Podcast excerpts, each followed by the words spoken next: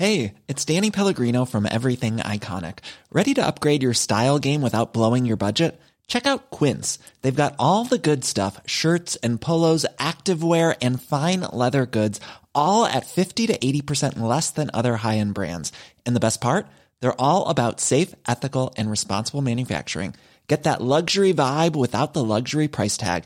Hit up quince.com slash upgrade for free shipping and 365 day returns on your next order. That's quince.com slash upgrade. Everyone knows therapy is great for solving problems, but getting therapy has its own problems too, like finding the right therapist, fitting into their schedule, and of course, the cost. Well, BetterHelp can solve those problems. It's totally online and built around your schedule. It's surprisingly affordable too. Connect with a credentialed therapist by phone, video, or online chat, all from the comfort of your home. Visit betterhelp.com to learn more and save 10% on your first month. That's BetterHelp H E L P. There's never been a faster or easier way to start your weight loss journey than with PlushCare. PlushCare accepts most insurance plans and gives you online access to board-certified physicians who can prescribe FDA-approved weight loss medications like Wigovi and Zepbound for those who qualify. Take charge of your health and speak with a board-certified physician about a weight loss plan that's right for you. Get started today at plushcare.com slash weight loss. That's plushcare.com slash weight loss. plushcare.com slash weight loss.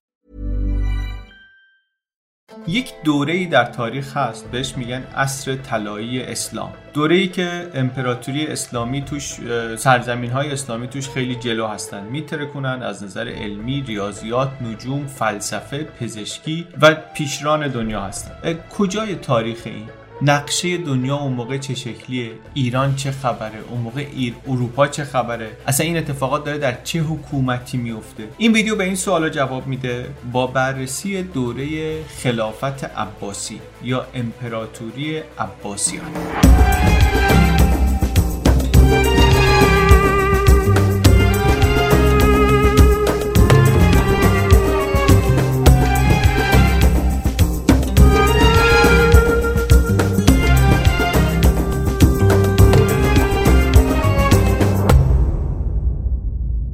امپراتوری عباسیان از اون دوره هایی که من هیچ فکر نمی‌کردم چیز جالب و به درد بخوری برای من داشته باشه ولی چه اشتباهی می‌کردم. یعنی اصل چیزی که من می‌دونستم این بود که عباسیان ظالم بودن چند امام شیعه رو کشته بودن و توی دورهشون شیعه ها خیلی اذیت شدن به شیعیان خیلی ظلم شد و اینا حرفای درستی هم هست.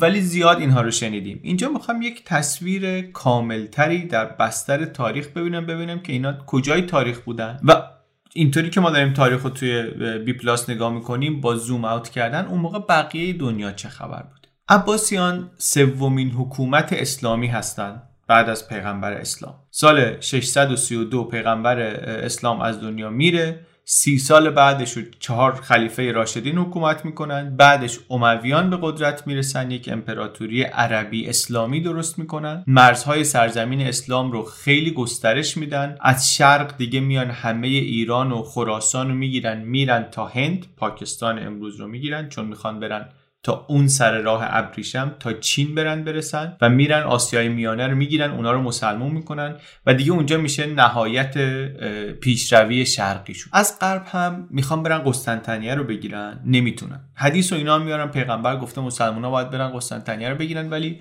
نمی‌تونن. محاصره های طولانی می‌کنن و اینا خلاصه موفق نمیشن. میان پایین میرن از شمال آفریقا میرن جلو مصر رو می‌گیرن که جای مهمی بوده. هر کسی قوی می‌شده در طول تاریخ می‌خواسته در این منطقه می‌رفته مصر رو می‌گرفته خیلی سرزمین حاصلخیز و مهمی بوده و به خاطر موقعیت استراتژیکش. بعد اینا میان مصر رو می‌گیرن میرن لیبی رو می‌گیرن تونس رو می‌گیرن الجزایر رو می‌گیرن مراکش رو می‌گیرن. حالا داریم به زبان نقشه جغرافی سیاسی امروز میگیم دیگه. میرن جلو اسپانیا رو می‌گیرن میرن بالا فرانسه رو می‌گیرن تا اینکه دیگه جلوی فرانسه جلوشون گرفته میشه وسط فرانسه و ولی خلاصه امویان خیلی بزرگ میشن. از نظر جغرافیایی خیلی گسترده میشن. هفتمین امپراتوری بزرگ تاریخ اگه اشتباه نکنم. ولی از نظر سیاسی ثباتشون کمه. کلا هم خیلی فاز عربی دارن و به غیر عربا خیلی فشار میارن و به غیر مسلمان خیلی فشار میارن و 90 سال هم بیشتر حکومت نمی‌کنن. بعد یه جای یک گروهی از مخالفینشون شروع می‌کنن یه حرکت کردن. اولش زیرزمینی و دعوت و چراغ خاموش و اینا. بعد علنی تر از ایران و از خراسان شروع می‌کنن و نهایتا سال 749 امویان رو میندازن. و حکومت جدید اسلامی شروع میشه. امپراتوری اسلامی جدیدی شروع میشه به نام امپراتوری عباسیان یا خلافت عباسی. سومین خلافت اسلامی وسعتش اندازه همون امویان یعنی بزرگتر دیگه نمیشه ولی دوامش خیلی بیشتره. پنج قرن اینها حکومت می‌کنن و یک سری از کاراشون اثراتش و تصمیماتشون یک سری اثراتش خیلی ماندگارتر از این پنج قرنه. پنج قرن حکومتشون البته دو دوره متمایز داره تقریبا. صد سال اولش قدرتشون زیاده همه امپراتوری در کنترلشونه. 400 سال بعدی دیگه خلیفه اون خلیفه سابق نیست. اون قدرت و نفوذ رو از بغداد ندارن روی همه سرزمین های امپراتوری. و همینم هم میشه مقدمه اتفاقا برای شکلگیری اولین حکومت های ایرانی بعد از اسلام مثلا. پس کلا داریم میگیم عباسیان پنج قرن 100 به اضافه 400 یک به اضافه چهار. امویان که قبل از اینا بودن خیلی تجربه ای نداشتن. چیزی که ساختن برای اولین بار داشت به این شکل بنا شد یک امپراتوری اسلامی عربی. اصلا یک امپراتوری عربی برای اولین بار داشت درست می‌شد. خیلی هم اشتباهات زیاد داشتن اشتباهات مهلکی هم داشتن. صحبت دوارش تو ویدیوی امویان کردیم و بالاخره هم از بینشون برد همین ها این عباسیان ولی خب اون تجربه ها رو داشتن.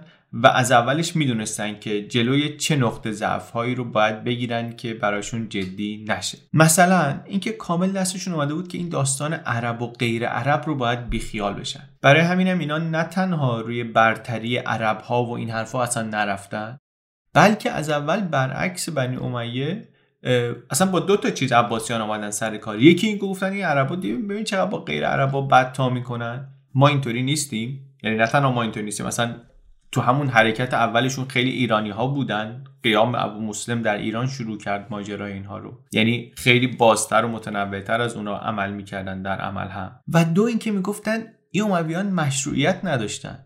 اینا به پیغمبر وصل نبودن که بخوان خلیفه پیغمبر باشن. چون اینا امپراتوری اسلامی در واقع داشت می‌گفت ما خلیفه پیغمبریم.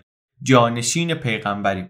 خلفای راشدین بودن. خلافت اموی بوده. حالا ما خلافت عباسی هستیم. ولی خلیفه باید به پیغمبر وصل باشه باید نسبتی داشته باشه. و اینا نداشتن و ما داریم. حالا ما معمولا اسم خلفای عباسی رو به این شنیدیم که امامای شیعه رو زندانی کردن و کشتن و اینها. واقعیت اینه که وقتی عباسیان داشتن قیام رو شروع می‌کردن علیه امپراتوری اموی رابطهشون با پیروان علی خیلی هم خوب بود. حالا فرهنگ شیعه و اینا هنوز خیلی شکل نگرفته ولی علویان اینطوری که اون موقع می‌گفتن همکاری می‌کردن با اینها در انقلاب. انقلاب عباسیان به کمک علویان یعنی علویان هم بهش کمک کردن. خیلی هم اینا مخفی بازی و شبکه زیرزمینی و اینا داشتن.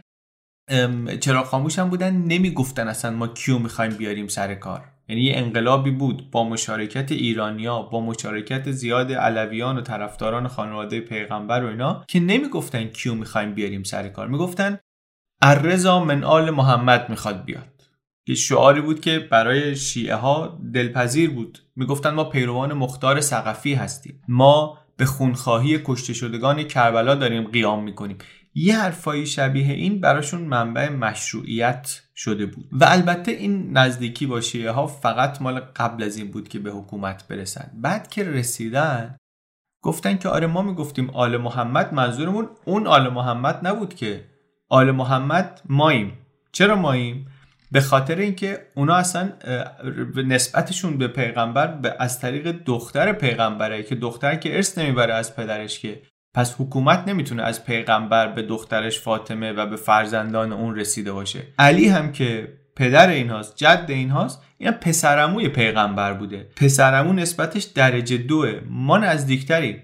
چون ما نسبمون برمیگرده به عباس که عموی پیغمبره. ما یه درجه نزدیکتریم.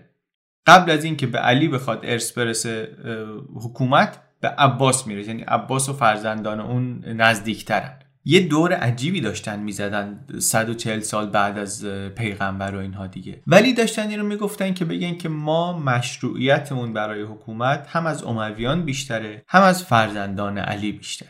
این یه پایه قیامشون بود. یه پایه دیگرش هم این بود که غیر عرب ها این موالی که می‌گفتن در حکومت امویان و خیلی علیهشون تبعیض می‌شد اینا خب ناراضی بودن. اینطوری که نگاه می‌کنی عجیب هم نیست که این انقلاب از ایران و خراسان و اینها شروع میشه. امویان شرایط رو برای غیر عربایی که حتی مسلمون هم شده بودن سخت می‌کردن.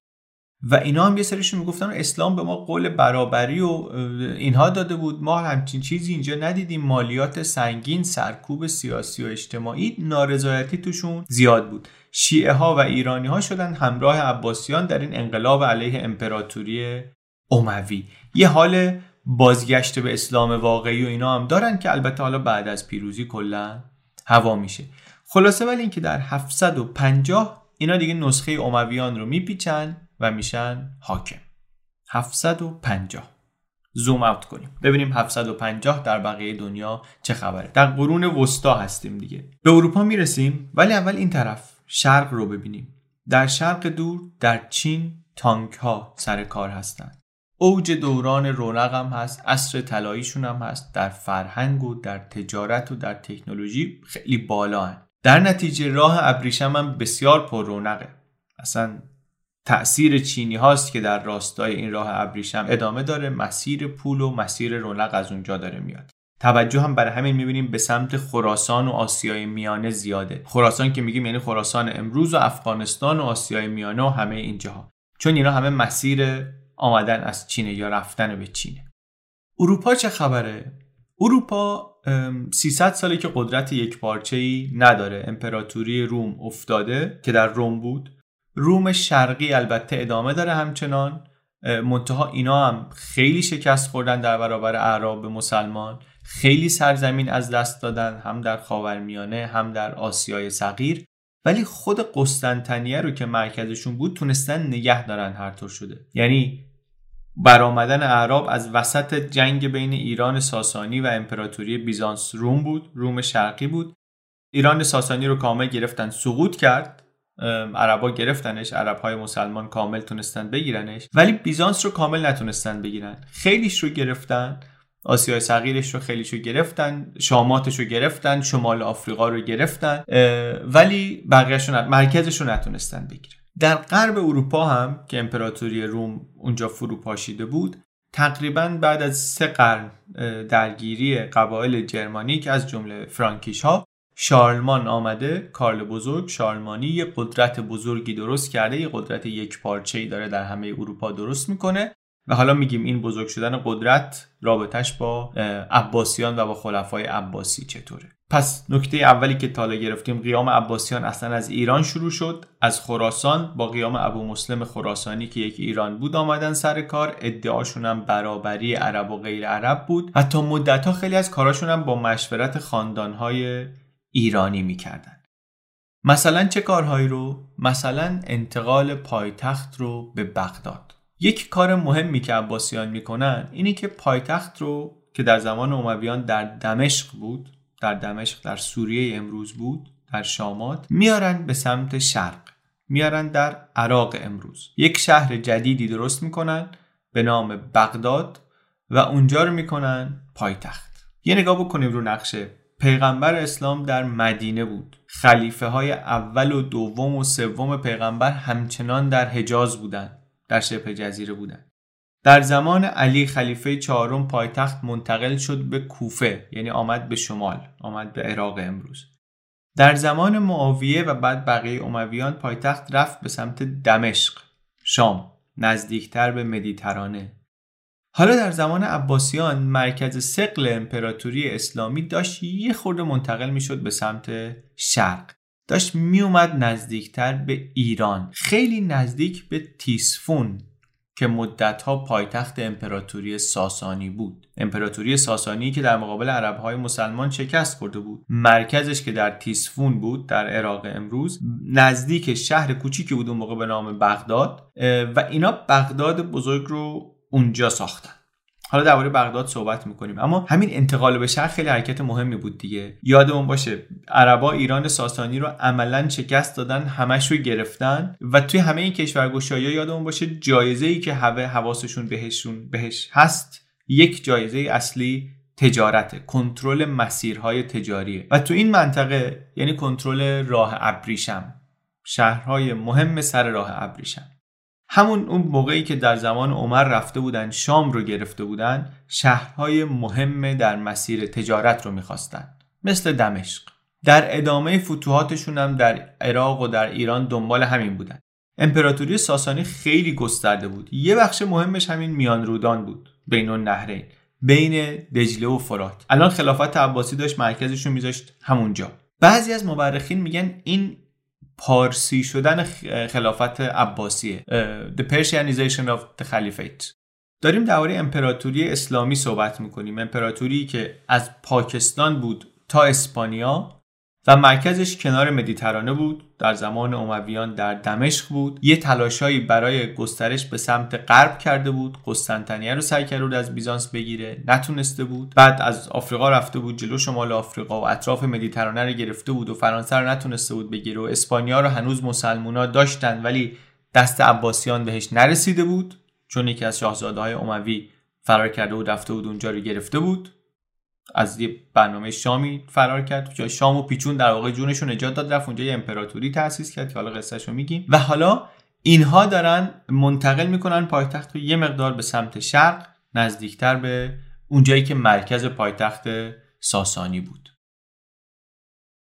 داستان شامر هم بذارم اینجا بگیم. داستان واقعی میگن که در یک شهری نزدیک تلاویو امروز دعوت کردن همه شاهزاده های اموی رو اونجا و اینا هم رفتن نشستن سر غذا آمدن همشون رو گردن زدن جنازه ها افتاد سفره پنگ کردن روش و خودشون نشستن بقیه غذاها رو خوردن.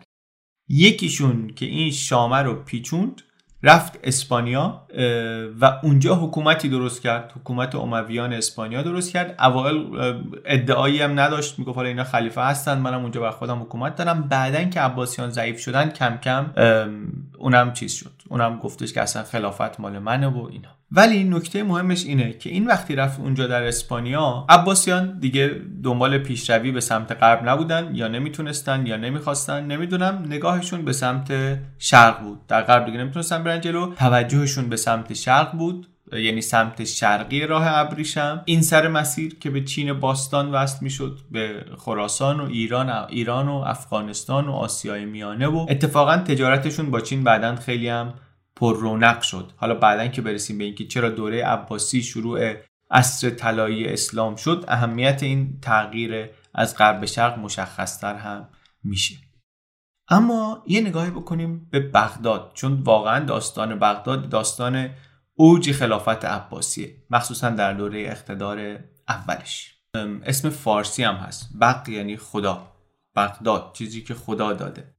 اسم بغداد الان با داستانهای هزار و یک شب و تصاویر رویایی و افسانه ایش واقعا مونده در تاریخ. هزار افسان یک کتاب داستان ایرانیه که به نوشته ابن ندیم وراق بغدادی در زمان یا همزمان با حخامنشیان توی ایران تعلیف شده. در قرن یکم یا دوم هجری به عربی ترجمه شده به نام الف لیلتون و لیله یعنی هزار و یک شب. و اصل پهلویش ناپدید شده. تا قرن هفتم هجری نسخه فارسی این کتاب هزار افسان به فارسی در ایران موجود بوده. در قرن هفتم با بالا گرفتن تعصبهای دینی هزار افسان مثل هر کتاب دیگری که اسمن غیر اخلاقی ناپدید میشه اما ترجمه عربیش در مصر و سوریه و این طرفا بوده. این ساختن بغداد و تبدیل کردنش به یکی از ثروتمندترین و مهمترین شهرهای جهان شاید بزرگترین پروژه زیرساختی عباسیان هم بود. حداقل در ابتدای کار که قطعا بود و بسیار هم موفق شد. البته گفتم بغداد از زمان ساسانیان شهر بود از نظر تجاری و بازرگانی جای مهمی هم بود ولی کاری که منصور عباسی کرد اصلا یه سطح دیگری بود. اینا هم پایتخت اولشون عباسیان کوفه بود. بعد دیدن که علوی ها اونجا زیاد و قوی هستن رفتن انبار منصور هم که آمد خلیفه دومشون اولین خلیفه مهمشون. آمد رفت در کوفه اول خطبه خلافت خوند ولی بعد رفتن دنبال یه جای خوب پیدا کردن و اومدن بغداد رو ساختن. اونطوری که می‌خواستن ساختن. اونطوری که می‌خواستن چی بود؟ یک شهری ساختن با ساختار مدور. وسط دایره کاخ خلیفه. از همه جاهای مختلف فاصلش یکسان محافظت شده بهترین نقطه محافظت شده از همه جهت ها دور این کاخ دارالخلافه مسجد جامع مرکز نیروهای نظامی و انتظامی خونه فرزندان خلیفه خدمتکاران و بردگان و کاخهای عمرا و دولتمردان و دیوان حکومتی و اداره ها بیت المال و مطبخ عمومی و اینها. بعد یه دایره بزرگترش بازارا که محل تجارت بود بغداد شهر باز پر رونقی هم شد از نظر تجاری. بعد دور اون خونه های مردم و بعد دیگه بزرگترین دایره خارجی ترین حلقه دور شهر سنگر و دیوار دفاعی و خندق و اینجور چیزا. دو تا قطر دایرم چهار تا خیابون بزرگ بود. از شمال شرقی به جنوب غربی از شمال غربی به جنوب شرقی. چهار تا هم دروازه داشت. یکی به سمت شام یکی به سمت بصره یکی به سمت خراسان یکی به سمت کوفه. بغداد رو شهری ساختن از اول اون جوری که می‌خواستن. با برنامه ریزی شهری در سطح همون موقع اینکه کدوم گروه کدوم محله زندگی کنن به آب دسترسی داشت. از شمال و از جنوب کنار دجله بود کنار مسیر تجاری بود. اینا همه به رونق تجاریش هم کمک کرد و شد یک شهر بازار بزرگ. خیلی سریع بزرگ شد. اصلا دو تا شهر دیگه از کنارش در اومد ولی این شهر مدور همون وسط موند.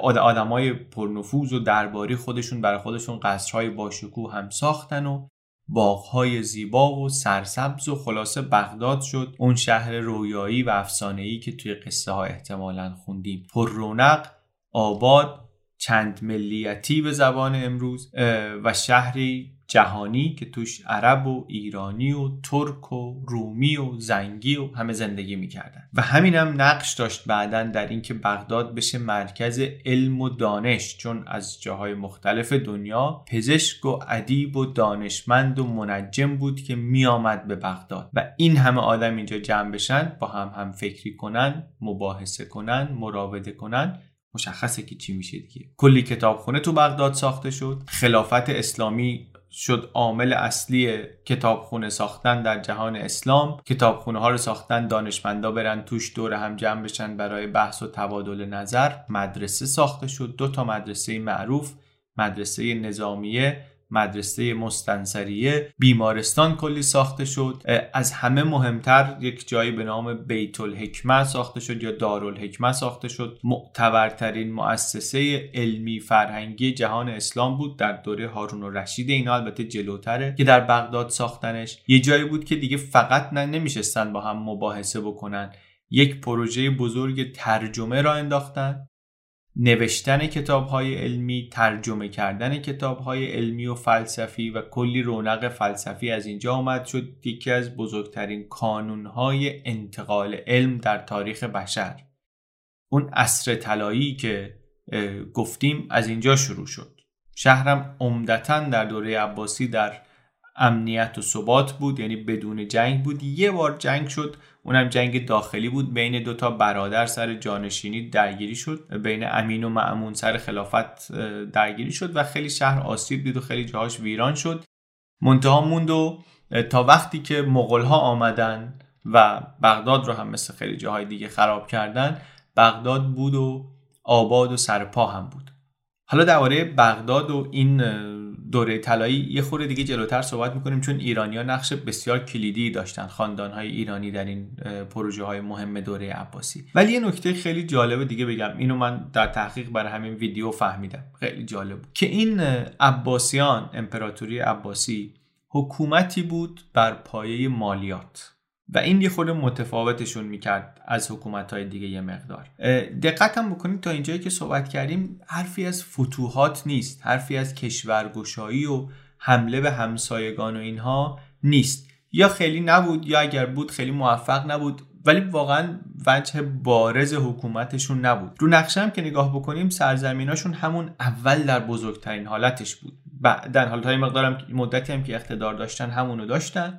بعد کم کم از دست دادن. حکومت های محلی و مستقل اونجاها شکل گرفتن. وقتی اینطوری باشه که همش در جنگ نباشن که به نظر می‌رسه یه خود وضعیت خاصیه برای حکومت اون موقع نخبگان جامعه از فرماندهان سپاه نیستن. از فرماندهان ارتش نیستن. اونطوری که مثلا امپراتوری روم بود که عملا دور ساختار نظامی درست شده بود. از اون طرف مثل یه تعداد دیگه از اون جوامع معاصرشون یا بعدشون هم نیستن که اشراف و نخبگانشون از زمیندارها باشن. اینجا نخبگان بیشتر از کسایی بودن که رو همین کارهای اداری کنترل دارن. اون بدنه نظام که مالیات ها رو می‌گرفتن. بر همین هم اینا بزرگترین دولت اون زمان دنیا رو درست کرده بودن. بزرگتر از تانک ها در چین. بغداد بزرگترین و ثروتمندترین شهر دنیا بود.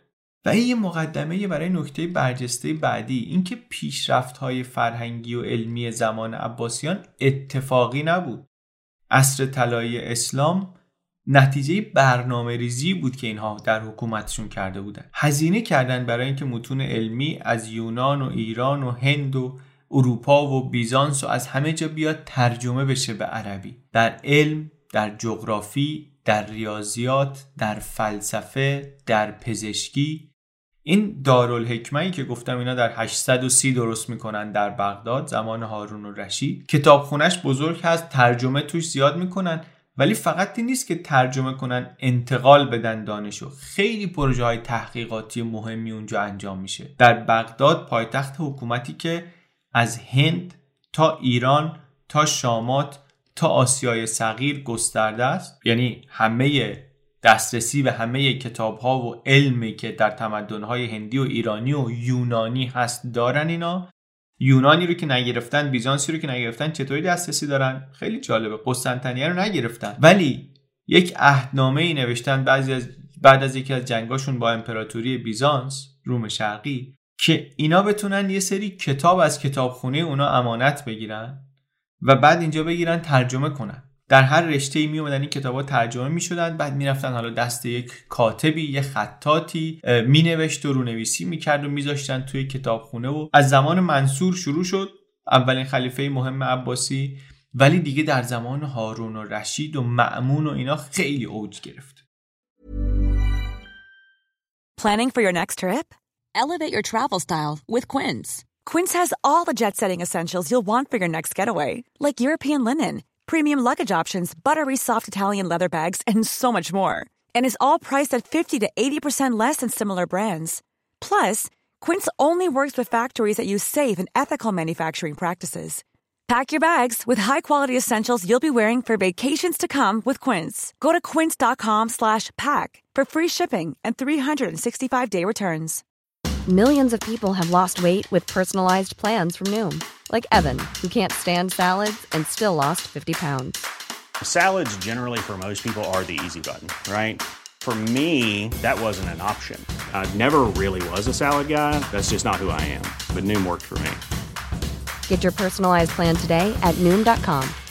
Real Noom user compensated to provide their story. In four weeks, the typical Noom user can expect to lose one to two pounds per week. Individual results may vary. این دارالحکمه هم باز یه چیزیه که مغلا که آمدن خرابش کردن. ولی تو این نهزت ترجمه و رشد علم ایرانیا نقش خیلی مهمی دارن. به خاطر اینکه از زمان اولین خلیفه عباسی اینا وزیر ایرانی داشتن. خاندان برمکیان اینا هم ابن انجده به قول قدیمی ها وزارت بودن. در حکومت عباسی یعنی از زمان آخرین خلیفه اموی در واقع تو وزارت بودن وزارت هم وراستی بود. البته وراستی بودن شغلا چیز عجیبی نبود. نظامی هم وراستی منتقل می‌شد شغلشون در ایران حداقل. اتبا هم همینطور بود. برمکیان هم در این کار بودن. اصلا اینا اول از قبل از اسلام موبدانی بودن در بلخ در افغانستان امروز در یه آتشکده زرتشتی. بعد معبد بودایی میشه دست اینا باز میمونه. زمان عثمان انگار مسلمون میشن و دیگه از زمان امویان کم کم میان تو دستگاه و بعد در انقلاب علیه امویان با عباسیان همدست میشن. از اول دوره عباسی میشن وزیر.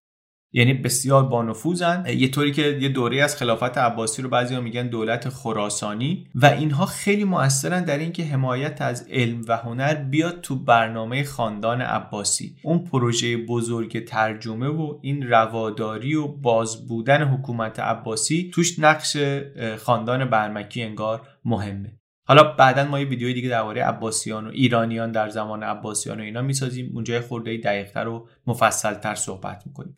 و البته بعدا میونشون هم خراب میشه. اونم ماجرای جالب زمان هارون و رشید که میشه به جعفر برمکی می‌رسه. جعفر برمکی رو اگه علایالدین دیزنی رو دیده باشید اینطوری نشونش می‌داد. زمان هارون رشید این با خواهر هارون رشید یک سر و سری دارن انگار و هارون رشید دیگه از قدرت اینا رو می‌ذاره کنار و بعدش هم به طرز فجی کشته میشه انگار. خیلی خلاصه ماجرا ماجرا خیلی جالبیه. و همین که یه خاندان غیر سلطنتی غیر عرب تونستن در حکومت عربی اسلامی انقدر مؤثر باشن و انقدر جایگاه طولانی و بالایی داشته باشن جالبترشون می‌کنه. من واقعا دوست دارم بیشتر درباره هم اینا و هم نقش ایرانیان در خلافت عباسی بدونم. یه نکته مهم دیگه هم اینجا هست اونم باز حاشیه‌ای ممکنه به نظر برسه ولی جالبه. این نهضت ترجمه و این همه کتاب جدید نوشتن و اینا یه چیز دیگه هم لازم داشت. کاغذ. کاغذ چیزی بود که تا موقع معمول نبود. کاغذ رو چینیا چند قرن پیشش اختراع کرده بودن البته ولی به کسی نمی‌دادن تکنولوژیشو. در ایران و در روم و در بقیه جاها رو پوست می نوشتن انگار همچنان. تا اینکه در جنگ تراز مسلمان ها چینیا رو شکست میدن. عباسیان چینیا رو شکست میدن؟ جنگ بین عباسیان و تانک های چین؟ بعد اونایی رو که اسیر کرده بودن می‌فهمن چند تا از اینا کاغذ ساختن و بلدن. میان بهشون میگن که بیاین به ما یاد بدین ما هم آزادتون می‌کنیم. تکنولوژی کاغذ درست کردن اینطوری از چین میاد بیرون اول به سمرقند و بعد در زمان هارون رشید باز به پیشنهاد و مدیریت جعفر برمکی میاد در بغداد اصلا کارخونه کاغذسازی را میندازن و یک قدم فیلی برداشته میشه برای اینکه دانش رو بتونن گسترش بدن. و در نتیجهش خب خیلی هم ثروتمند شدن. دوره ای که اروپا افتاده دست تعصبات مذهبی دانشمند و غیر دانشمند و همه دارن یک جوری به یک اتهامی سرکوب میشن. این طرف داره اتفاقی میفته که نمی‌ذاره همه علم از دست بره. همه منابع میان ترجمه میشن یک جای امنی میشه که دانشمندا بیان بنویسن و بحث کنن و علم رو جلو ببرن. بسیار هم خلافت ثروتمندی میشه. هم حالا با این پروژه هایی که اینا اجرا می‌کنن هم با رونق تجارتی که اونجا هست و این ثروت باز دوباره فرصت برای توسعه بیشتر براشون فراهم می‌کنه. خود منصور میگن خلیفه اول مهمشون. خیلی به پزشکا علاقه داشت خیلی کنجکاوی داشت. پزشکای مهمی را آورده بود در دربار. اینا جمع شدن بیمارستان را افتاد. به نجوم خیلی علاقه داشت مثل خیلی از پادشاه های اون موقع که آب می‌خواستن بخورن از منجما تعیین تکلیف می‌کردن تک کسب تکلیف می‌کردن نظر می‌گرفتن. اینها رو هم دور خودش جمع کرد منجما رو جمع کرد. به ادبیات علاقه داشت. کلی کتاب از زبونهای مختلف ترجمه شد. به عربی دانشمندای هندی رو دعوت کردن بیان. با شیعیان و با امامان شیعه مشکل داشتن. کلی فقها و اینا رو دعوت کردن بشینن در علوم قرآنی و احادیث و اینا کار بکنن در مباحثه قوی بشن. همه اینا حالا با شدت بیشتر در دوره هارون رشید و معمون و اینا ادامه پیدا کرد. بغداد فقط به خاطر رونق رونق اقتصادی و ثروتش دیگه شهر مهمی نبود. شهری بود که خارزمی و فارابی و الکندی و ابن حیسم و رازی و اینا همه نه که همه همزمان هستن ولی اینا مال همون دوره ای هستن که داریم ازش صحبت می‌کنیم. اینجا پروژه تعریف می‌کردن که مثلا بریم ببینیم دور زمین محیطش چقدره. یعنی فقط مسئله دونستن چیزای قدیم نبود مسئله جلو بردنش هم بود. می‌خواستن ببینن دنیای کلاسیک چی داره از علم از جغرافی. مثلا در ادبیات خیلی دنبال ادبیات یونانی و شعر و هنر و اینا نرفتن. برای شعر و هنر و اینها بیشتر یا ادبیات عرب بود منبعشون یا ادبیات فارسی بود. یا برای ریاضیات از هند خیلی مثلثات و اینا دانش مثلثات و اینها از اونجا اومد. خیلی توابع مثلثاتی تانژانت و کوسینوس و کوتانژانت و اینا همون دوره در بغداد یا کشف میشن یا ابداع میشن. در فلسفه بیشتر دنبال این بودن که ببینن دنیای کلاسیک یونانی چی گفته.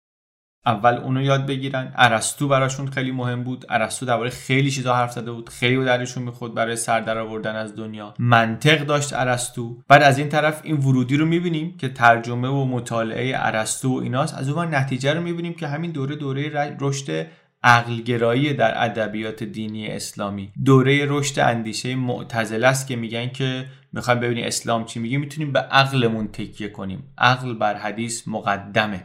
خیلی مهم نقشی که این حکومت اسلامی اون موقع داشت و دوباره بگم فقط واسطه نبود که ترجمه کنه نگه داره بعد یکی دیگه بیاد ترجمه کنه ادامه بده.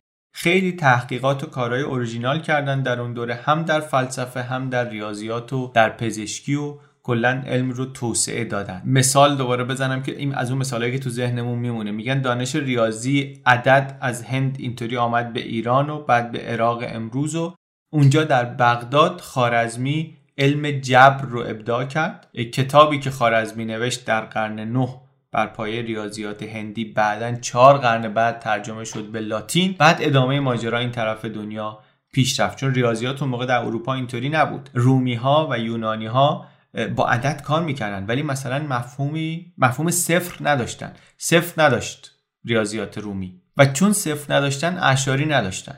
اینا از هند آمد در بغداد توسعه پیدا کرد و نتیجهش که الان در ریاضی و در جبر و در معادله و اینها مونده مال اون دوره طلایی دوران اسلامه. خیلی میشه درباره این دوره صحبت کرد ولی فکر می‌کنم برای اینجا همینقدر بحثه. یه بار اگه درباره تاریخ علم کار کردیم شاید یه خورده به این دوره یه طور دیگه هم نگاه کردیم. حالا اینجا می‌خوایم یه تصویری از این 500 ساله عباسیان بگیریم. 500 سالی که یه سری خلیفه های معروفشون رو گفتیم منصور خلیفه دومشون.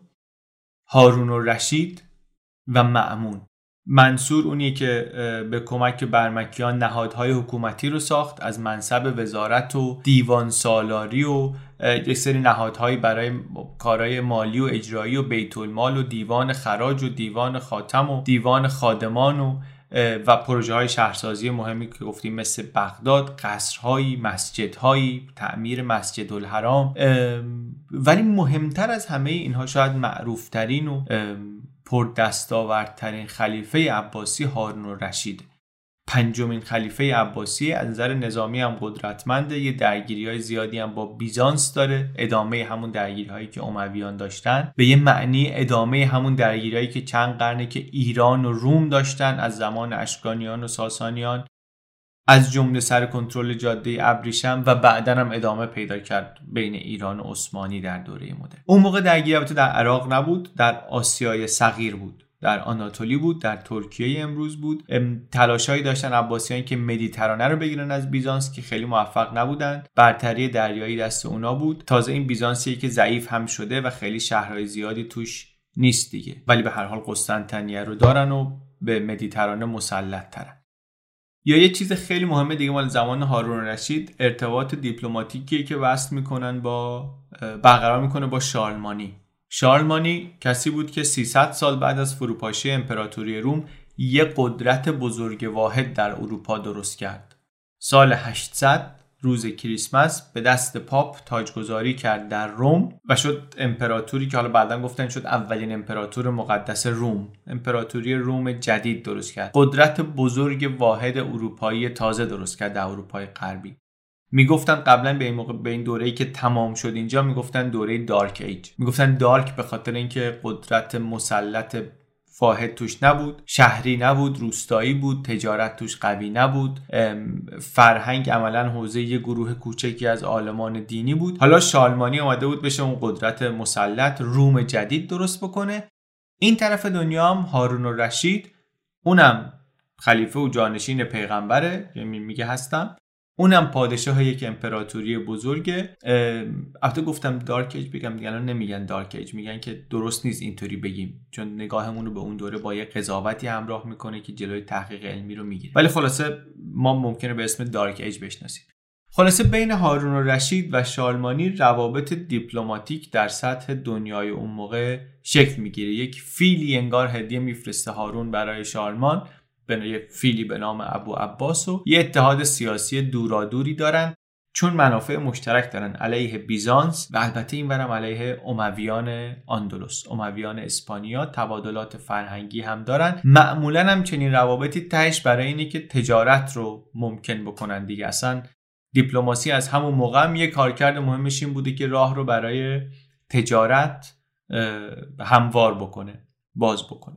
منصور رو گفتیم هارون و رشید رو گفتیم. یه خلیفه مهم دیگه توی اون اقتدار صد ساله اولشون معمونه خلیفه هفتمه. البته همونیه که گفتم زمانش یه جنگی هم با برداشت امین میشه در بغداد. و ولی خلاصه معمون پیروز میشه. ارتباط خوبی داره اینم با خاندانهای ایرانی مثل برمکیان و خاندان سهل و اینها.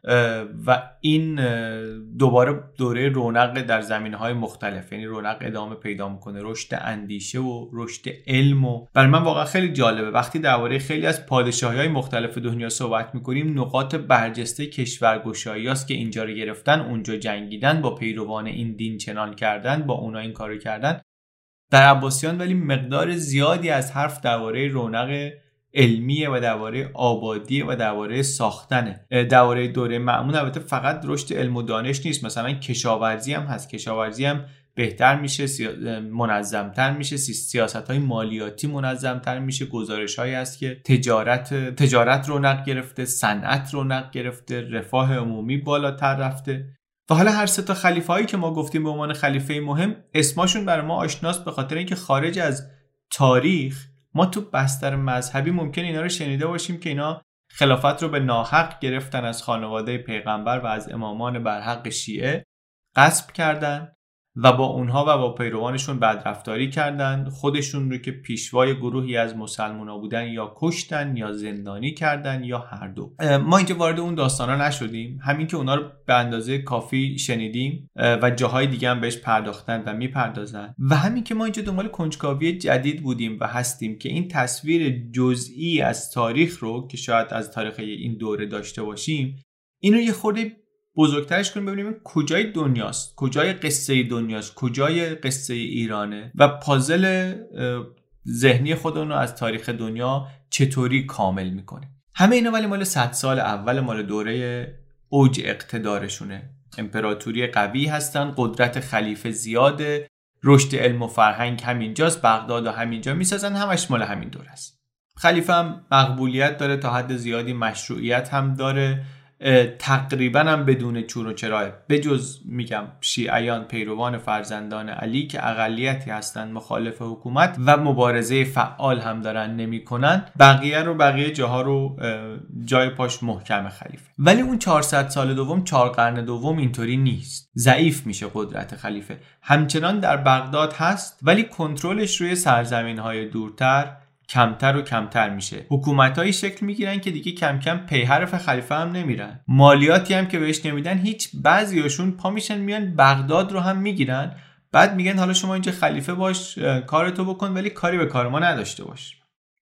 می‌رسیم بهش. در این دوره اون یک پارچگی که درست شده بود از بین میره اون حکومت امویانی که در اسپانیا درست شده بود اون شاخ میشه اصلا میگه خلیفه ماییم. در ایران ایرانیایی که قرن اول کمک کرده بودند به برآمدن عباسیان به تثبیتشون به پروژه های بزرگشون به همه اینها دیگه کم کم قدرتشون کم شده یک قرنی سرکوب میشن و بعد یواش یواش قدرت های محلی در منطقه های مختلف ایران درست میشن.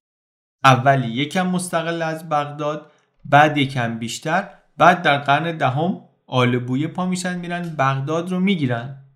میگم خلیفه رو گذاشتن سر جاش ولی دیگه واضح بود که این آل بویه خراجی به این خلیفه نخواهد داد. و تو همین دوره هم هست که قدرت خلیفه که داره کم میشه نقش حرمسراها هم زیاد میشه. یعنی توی یه بخشی از این دوره است. یک زنهایی در حرم در سیستم پیدا میشن به نام قهرمانه. کلا تو سیستمشون اینا یه سری قهرمان داشتن قهرمان و قهرمانه. اینا کسایی بودن که آره آدمای به درد بخور سیستم بودن تو کارها روشون حساب می‌کردن تو سیستم اداری. حالا دوره اول عباسی ها قهرمان ها و قهرمان ها بیشتر کار اقتصادی و اینا می‌کردن. کارکردشون این بود. تو دوره که اینا ضعیف شدن اینا قدرت سیاسی پیدا کرده بودن. کاربلدای سیستم بودن. واسطه مثلا بین حرمسرا و دارالخلافه بودن. خلیفه یا مادر خلیفه اینا رو هواشون رو داشت انتخابشون می‌کردن. بعضیا میگن اینا خودشون دیگه وزیر می آوردن وزیر می بردن نقششون خیلی جالبه. از پایین شروع میشه بعد شروع می‌کنن انگار به مشارکت کردن در امور مملکت و اصلا مملکت داری و از یه قهرمانه صحبت میشه. خانومی دیگه قهرمانه به نام سمال که قاضی شده بود در دیوان مظالم. میگن اولین قاضی زن مسلمان بود. اینم خلاصه پدیده جالبیه در حکومت اسلامی بیش از هزار سال پیش. یه مقدار معادله و موازنه قدرت عوض شد بعدا دیگه. از همون موقعی که آلبوی آمدن دیگه تو ایران کم کم می‌بینیم داره حکومت های مستقل و نیمه مستقل شکل می‌گیره. بعضیا منصوب خلیفن یه جور توافقی بین خلیفه با اعیان و اشراف ایرانی یه بده بستونیه بعضیا هم مذهبن با بغداد با استقلال سیاسی. بعضی هم اصلا با اختلاف مذهبی با خلیفه. رو نقشه هم که نگاه کنیم می‌بینیم حکومت مستقل تمرکزشون در خراسان زیاده یه مقدار. و این هم احتمالا یه چیزی که نشون میده اینه که چقدر این مسیر تجارت با چین مهم بوده. یکی از پایه های شکل گرفتن دولت های مستقل اسلامی در ایران همینه. و حواسمون باشه الان قرن ده هم هستیم. قرن ده زمانی که دیگه به نظر می‌رسه اسلام در ایران فراگیر شده. اسلام قرن هفت به ایران آمده ولی ایرانی ها اینطوری مسلمون نشدن. یه 300 سالی طول کشیده انگار. و اینطوری که ببینیم ایرانی ها یعنی ساکنین فلات ایران تقریبا همون موقعی دارن دیگه مسلمون میشن کامل که اروپایی ها دارن مسیحی میشن. مخصوصا شمال اروپا دارن مسیحی میشن. اینو از این به بعد که دیگه زوم اوت های تاریخی می‌کنیم خیلی کمکمون می‌کنه. داستان هامبورگ و داستان برمن و داستان اسکاندیناوی و اینا رو که ببینیم تاریخش رو بخونیم می‌بینیم کلیساهای این شهرها اصلا ورود مسیحیت به اینا که یه نشونش اینه که کلیساشون کی ساخته شده اینا مال همون قرن ده و یازده. و مطالعه های باستانشناسی جدید به نظر می‌رسه که به ما میگن که این دور نیست. از زمانی که ایرانیان هم اسلام رو پذیرفتن به عنوان دین خودشون دیگه سراسری. و در نتیجه اینکه حالا حکومت های مستقلی هم که دارن در ایران درست میشن اینا هم همشون حس می‌کنن که یک مقبولیت ملی لازم دارن مشروعیت دینی هم لازم دارن. ایرانی هم که اسلام رو پذیرفتن این حکومت ها هم طبیعتا اسلامی میشن. برای مشروعیت دینی. حتی بعضیشون شاید به این خاطری که خلیفه رو میپذیرن به عنوان یک اصل معنوی میپذیرنش ارتباطشون رو با خلیفه حفظ می‌کنن. چون نمیان ادعای خلافت پیغمبر نمی‌کنن خلافتش رو میپذیرن حتی اگر با حکومتش مشکل دارن و حکومتش رو بر خودشون نمیپذیرن. رابطه حکومت ها البته با خلیفه بالا پایین زیاد داره همیشه یک نواخت نیست ولی یک تعاملی توشون هست همیشه. حالا اینا داستانه خیلی جذابی دارن. سامانیان و تاهریان و سفاریان و اینا خیلی توش جزئیات جالبی هست و خیلی خیلی آموزنده و کنجکاوی برانگیز ولی باشه برای بعد. عباسیانی که گفتیم فقط یک جنبندی بکنیم. گفتیم عباسیان اول قرن هفت دنیا این شکلی بود. دو تا قدرت بزرگ این طرف و اون طرف بودن امپراتوری روم امپراتوری ساسانی ایران. عرب مسلمان این وسط با یه دین جدیدی آمدن. امپراتوری ساسانی رو شکست دادن. ایران رو گرفتن. در سرزمین های بیزانس پیشروی کردند یک قرن از ظهور اسلام نگذشته چنین امپراتوری بزرگی درست شد. اول با خاندان اموی که سیستمش پرخطا و پر اشکال بود. تکیهش روی عرب ها بود. نهایتا ناموفق بود در ایجاد ثبات و دوام. بعد خاندان جدیدی آمدن. این بار با مشارکت فعال غیر عرب ها از جمله ایرانیان و دورانی شروع شد که بهش میگیم عصر طلایی اسلام که نه فقط برای خودشون و حکومتشون و اسلام مهم و مؤثر بود نقش مهمی داشت در توسعه و جلو بردن دانش و فرهنگ بشری. مرز بین هند و ایران و بین النهرین و آسیای صغیر و, و شمال آفریقا و اینا وقتی ورداشته شد وقتی زبان همه اینها زبان عربی شد زبان علمی یکی شد انگار مرز برای انتقال دانش و انتقال ایده ها ورداشته شد. چطوری که الان زبان مشترک علمی برای بیشتر دنیا انگلیسیه؟ اون دوره عربی بود. متفکرین یهودی هم به عربی می نوشتن متفکرین مسیحی اسپانیا هم به عربی می نوشتن بعد عربای حاکم هم نگاهشون نبود که این تمدنهای گمراهی بوده که ما باید نابودشون کنیم خودمون بهترش آوردیم. ایشون اینطوری توضیح می‌داد توی این ویدیو. خیلی جالبه. در واقع یه دوره آموزنده که من دیدم برای آماده کردن این ویدیو. خیلی پیشنهاد می‌کنم اگر موضوع براتون جالبه این دوره رو کامل ببینید. مال دانشگاه ییل. میگه که اینا اینطوری می‌دیدن که یک باغ قشنگ و سرسبزی هست که ما بهش رسیدیم. نمی‌خوایم زیر و روش کنیم نمی‌خوایم همش رو به هم بزنیم. می‌خوایم ازش محافظت کنیم می‌خوایم ازش لذت ببریم. و میگه اون موقعی که اینا در اوج قدرت بودن اون دوره‌ایه که در اوج رواداری هم بودن. اقتدار عباسیان البته بعد از قرن اول کم شد ولی دوران طلایی علم و دانش و فرهنگ و اینها ادامه داشت. تا زمانی که مغولان آمدن و بغداد رو ویران کردن و کتابها رو انداختن در دجله طوری که میگن آب دجله سیاه شد از جوهر کتابها و خیلی واقعی اثرگذاری شد روی مسلمون ها انتظار نداشتن که همچین بلایی سرشون بیاد. سعدی که زنده بود در دوران سقوط بغداد و فتح و خراب کردن بغداد و گزارش کرده توی بعضی از شعراش این رو گفت توی شعرش که نسیم و سبا بغداد و بعد خرابه ها تمنیت و لو کانت تمر علا قبری. این بادی که بر ویرانه های بغداد میوزه ای کاش این باد بر سر قبر من میوزید. آمدن مغولان دارالحکمه رو خراب کردن.